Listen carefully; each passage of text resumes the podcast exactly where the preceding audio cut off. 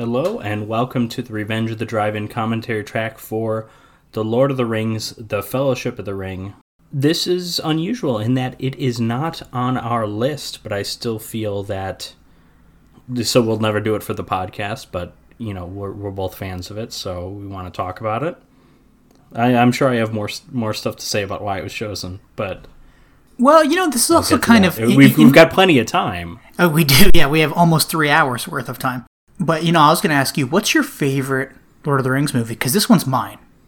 Yeah, this one as well. For me, I don't think it's that close between this and uh, Return of the King. Definitely the distant third is Two Towers. Yeah, Um, I, I feel like if you like the Two Towers, I know everything about you immediately if you tell me that. I feel like in hindsight, the Helm's Deep sequence gets more credit than it deserves, considering most of the movie is trees walking around. Uh, you know, um, the- like there's a lot. of Well, boring there's stuff Isengard, but which is pretty cool.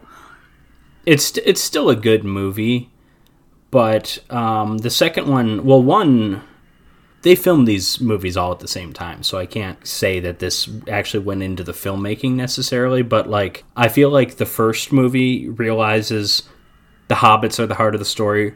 The second movie lost track of that. And then the third movie, they realized it again. So that's the big part of the reason why Two Towers is by far the worst. Well, and it, it's also It's funny. still it's still a fine movie, but it's just not as good as this. Well, you know what the first scene I think all the hobbits shot together was? Or, or was even it the like first something scene. fr- from the end or something? Yeah, it was it was at the Grey Havens, Grey when, when Frodo leaves with Bilbo and Gandalf. And I think that was the first scene everybody shot. that's interesting. Well, they probably didn't want to. They probably figured, you know, Ian Holm might die before we can finish putting this makeup on him. So because he's got a ton of old age makeup in that scene, so He does, yeah, yeah. It's gonna so take so so we'll get this scene out of the way. If we have to recast him, we will. But you know. You know, I, I think for the most part, the extended editions are great if you're just a Lord of the Rings fan and, and you, you just get more of what you love. It's if I were just you know to a casual person like hey do you want to check out the lord of the rings? I would not introduce them to the extended editions. That those are deeper cuts. You got to watch the original first. But i was also thinking because i saw the extended edition of this relatively recently and then i watched the theatrical versions of two towers and return of the king not too long after that and i'm going to say first of all, as good as the extended editions are, and as fun, as enjoyable, as faithful to Tolkien's works as they are, they kind of did everything right in terms of trimming what they did from the extended edition into the theatrical ver- version. Just about every cut they make is for the better. So I I agree. I- If if I Um, can jump in, I totally agree. I think everything that they cut, well, like in the Fellowship, most of the things they cut are just like extra extra fluff scenes or comedic scenes. Yeah, there's a few and comedic moments. There, there's one. Um, I will say there's a few scenes that play a bit better in the extended edition. I want to say when they first meet Galadriel, that scene's a bit more interesting when they're just like staring at her and she's communicating in Boromir's mind. I think that scene just plays better in the extended edition. I don't remember specifics as to why. Oh uh, yeah, and I- maybe- I, I, think it's the same scene. I don't think anything was added there, but I could be wrong. Okay, so maybe may- well maybe I'm wrong then, but But then, I, but I then, like there's- a, a- as a fan of Lord of the Rings, I think I don't believe this is in the in the theatrical. I've had an argument with a friend for years about this. I'm going to look out for it. But I believe it's only in, in the extended when they get into Moria. Somebody like is asking Gandalf what they mined in Moria, and somebody holds a torch down, and this wall of mithril lights up, and it's the same shirt that that Bilbo gave Frodo. And Gandalf says something like, "Oh, it wasn't in in gold or gems that they made their riches; it was in mithril." I'm almost positive that's in the extended and not the theatrical. But like stuff like that was stuff that somebody who read the books would enjoy. You know that like yeah that that was going to be what i was going to say. It's i don't i don't remember that moment specifically but there is a lot of detail from the books in the extended editions that are 100% not necessary for telling the story in a visual medium. And, and for example never in the theatrical version of the films is it mentioned that aragorn is actually 700 years old or or several hundred years old 70. however old he is or is he 70 no well he's like a but, but they talk about like what race he is and he's like the from the like Dunedain. the- Yeah, the Dunedain. They go into detail in that in the extended editions, and that's a big part of the books. But it's hundred percent unnecessary for actually just telling this story. You Yeah, know, that's I mean- that's that's deep lore stuff. You don't need it to just tell an A to B to C story. Well, the thing is, you Or, had, you or had in Tolkien, an A to B and a back to A story, because that's obviously Tolkien's big thing is the journey home. And wanting to make a fantastic product and also showcase the country of New Zealand on screen. I have something to say about that. Okay, well, I, I don't like how New Zealand has kind of picked it up, but we'll get to that in a minute. But I think that's the difference between this and It's it's like New Zealand's claim to fame now. Which I is know, and it's kind like, but you have so funny many and kind of beautiful things, you know. No, my my great aunt, who I'm sure has never seen a minute of any of the Lord of the Rings movies, she went to New Zealand on a cruise at some point, and I guarantee she was like taken on a, on a coach bus, and they were going by these places, and it's like, and here this was the the Weathertop scene in Lord of the Rings, and it's like she doesn't know what any of that stuff is. She just wants to see the pretty country, and Yeah, I'm sure like, she did, and she still up." enjoyed that. this movie, or these movies, I should say, beautiful showcase for New Zealand and its incredibly diverse environment. You know, snowy mountains. You know, beautiful. You know, not tropical, but like certainly warm-looking locations. Like you, you see it all here. Mm-hmm. There's a part of me. Maybe it's a big part, maybe it's a small part. I'm not really sure. There's a part of me that is disappointed they didn't shoot these in Britain because this is what Tolkien was thinking of Britain when he. I mean, he was thinking of Europe too because World War One and everything. But Britain has incredible geography where you could have done. Maybe you couldn't have gotten the snowy mountains and stuff.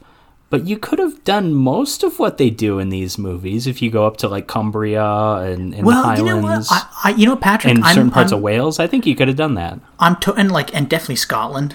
You know, like Yeah, the I'm, Highlands I'm totally on mainly. I board mean, with that line of Yeah. thinking, and I used to think that a lot. But I think the problem was like obviously like practicality. I'm sure it would have cost a lot more filming in Britain for whatever reason. But also, Probably, but I mean, I don't know the details on that. I mean, well, also, I mean, but me but if you had Peter Jackson, Fran, and Fran, um, Fran. they were all from New Zealand. Exactly, and then also Kiwis. Weta was a New Zealand-based company, and it was Yeah. making all the costumes and, and weaponry and stuff for the movie. Mm-hmm. But but no, I, I think a big problem with with filming in Britain or Europe is the people, and also It's the French. It's always the French. it's always the French. But eh, but it's also like like there's just too many people, too many towns. You'd have to CGI out towns, you know. Whereas like a place like this is literally just a Mm, yeah, vast plain yeah. with a mountain. New range. Zealand's more remote. That's true. Yeah. But then also on that, top that of that, is true. if you put the Matterhorn in your fucking movie, people will be like, "Oh, I know exactly what that is. That's the That's, Matterhorn." that's the that's the Swiss Miss logo.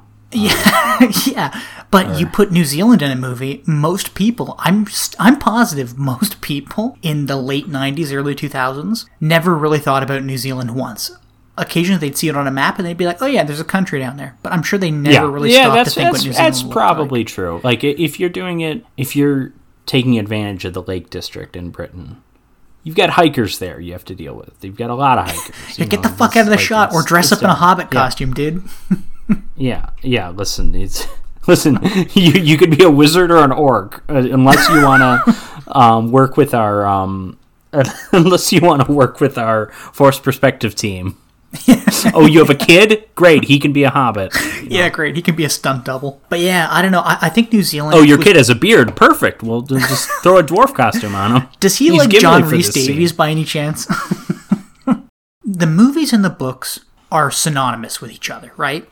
You can't have the movies without the books, but you also But the movies have been so big that the you can't talk about the books without like ignoring the movies. exactly right, because the you're saying, movies yeah. are bringing a lot of people into to being interested in Lord of the Rings and the yeah, lore and everything. That I think that's it. perfectly fair. Yes, But all these fucking gatekeeper purist pieces of shit there. There's so many of them, and people will make like nice art, like really talented artists out there making Yeah. like digital art, oh, yeah. and it'll be like a beautiful shot of like Gandalf and Bilbo like smoking in the Shire, you know, and like it looks beautiful, it's done really well, and that but it'll be like them wearing like their movie costumes, and somebody will be like. I'm really upset when artists take it upon themselves to draw an inspiration from the movies and not their own imagination. Oh, because I never pictured Gandalf and Bilbo looking like that, but now because of the movies, everybody pictures them looking like that. And it's like, how about you shut the fuck up? First of all, 'Cause first you're a of loser, all, dude. fir- well, yes, but first of all, the name Bilbo, I don't know what it is, but it screams Ian Holm. Ian It Holm's kind of chubby shape.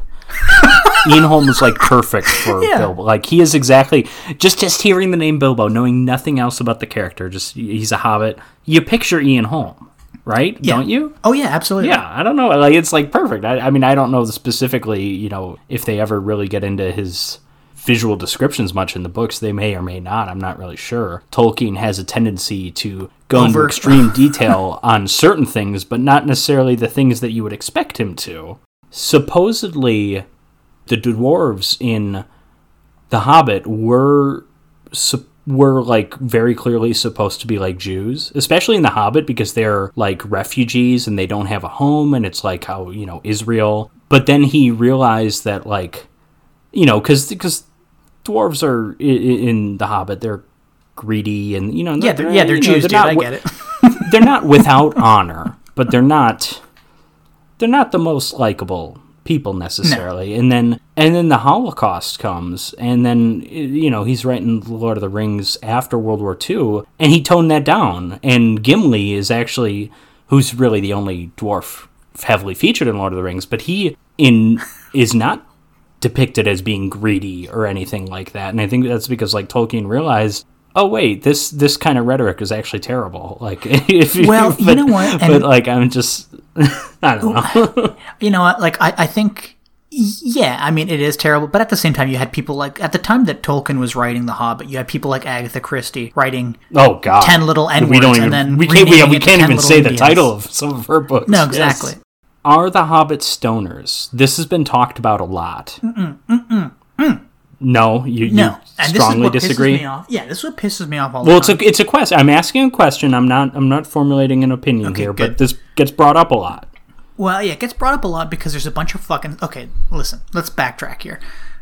Is Gandalf a stoner? Because Gandalf, I guess you could ask the same questions about because they they're always got the pipes. no. And So- they, there is talk in Tolkien of the types of pipe weed they used. Are yeah, they stoners? but Are literally, and Pippin, Cheech and Chong? Tolkien Tolkien literally describes pipeweed as tobacco leaf, tabaciana, as he calls Okay. it. He like he describes it in the in, in the appendices and even maybe in the beginning of the Hobbit or the Fellowship or something. So it's literally Okay. tobacco. But in the '60s and '70s, a bunch of like hippie Yeah. stoners got a hold of the Lord of the Rings and they just fucking loved it. And when they read Yeah. pipeweed, they were like, "Oh fucking weed, dude!" And they started having like Lord of the Rings themed weddings. And Tolkien hated it. He wanted to fucking kill himself Okay. when he heard about it. Well, yeah, Tol- Tolkien wouldn't have been into the hippie No, he was an stuff, old, yeah, I know, white, like conservative Christian man at Oxford. yeah, I mean, Lord of the Rings, uh, as has been the case with other things, took on a hippie, a kind of a new audience with the hippies because Lord of the Rings comes out in the fifties, not super successful, yeah.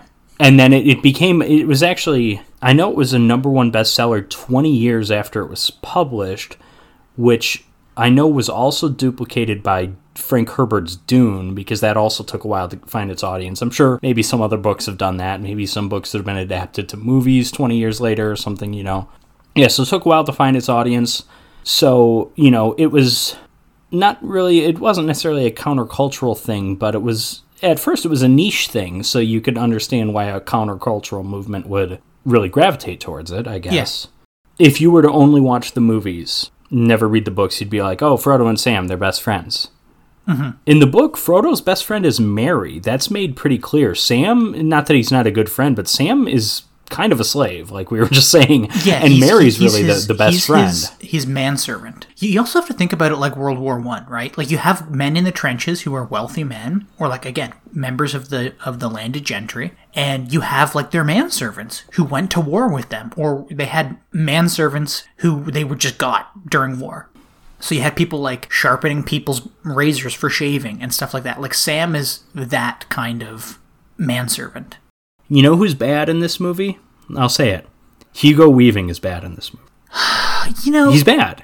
He doesn't have a lot to do. I understand that.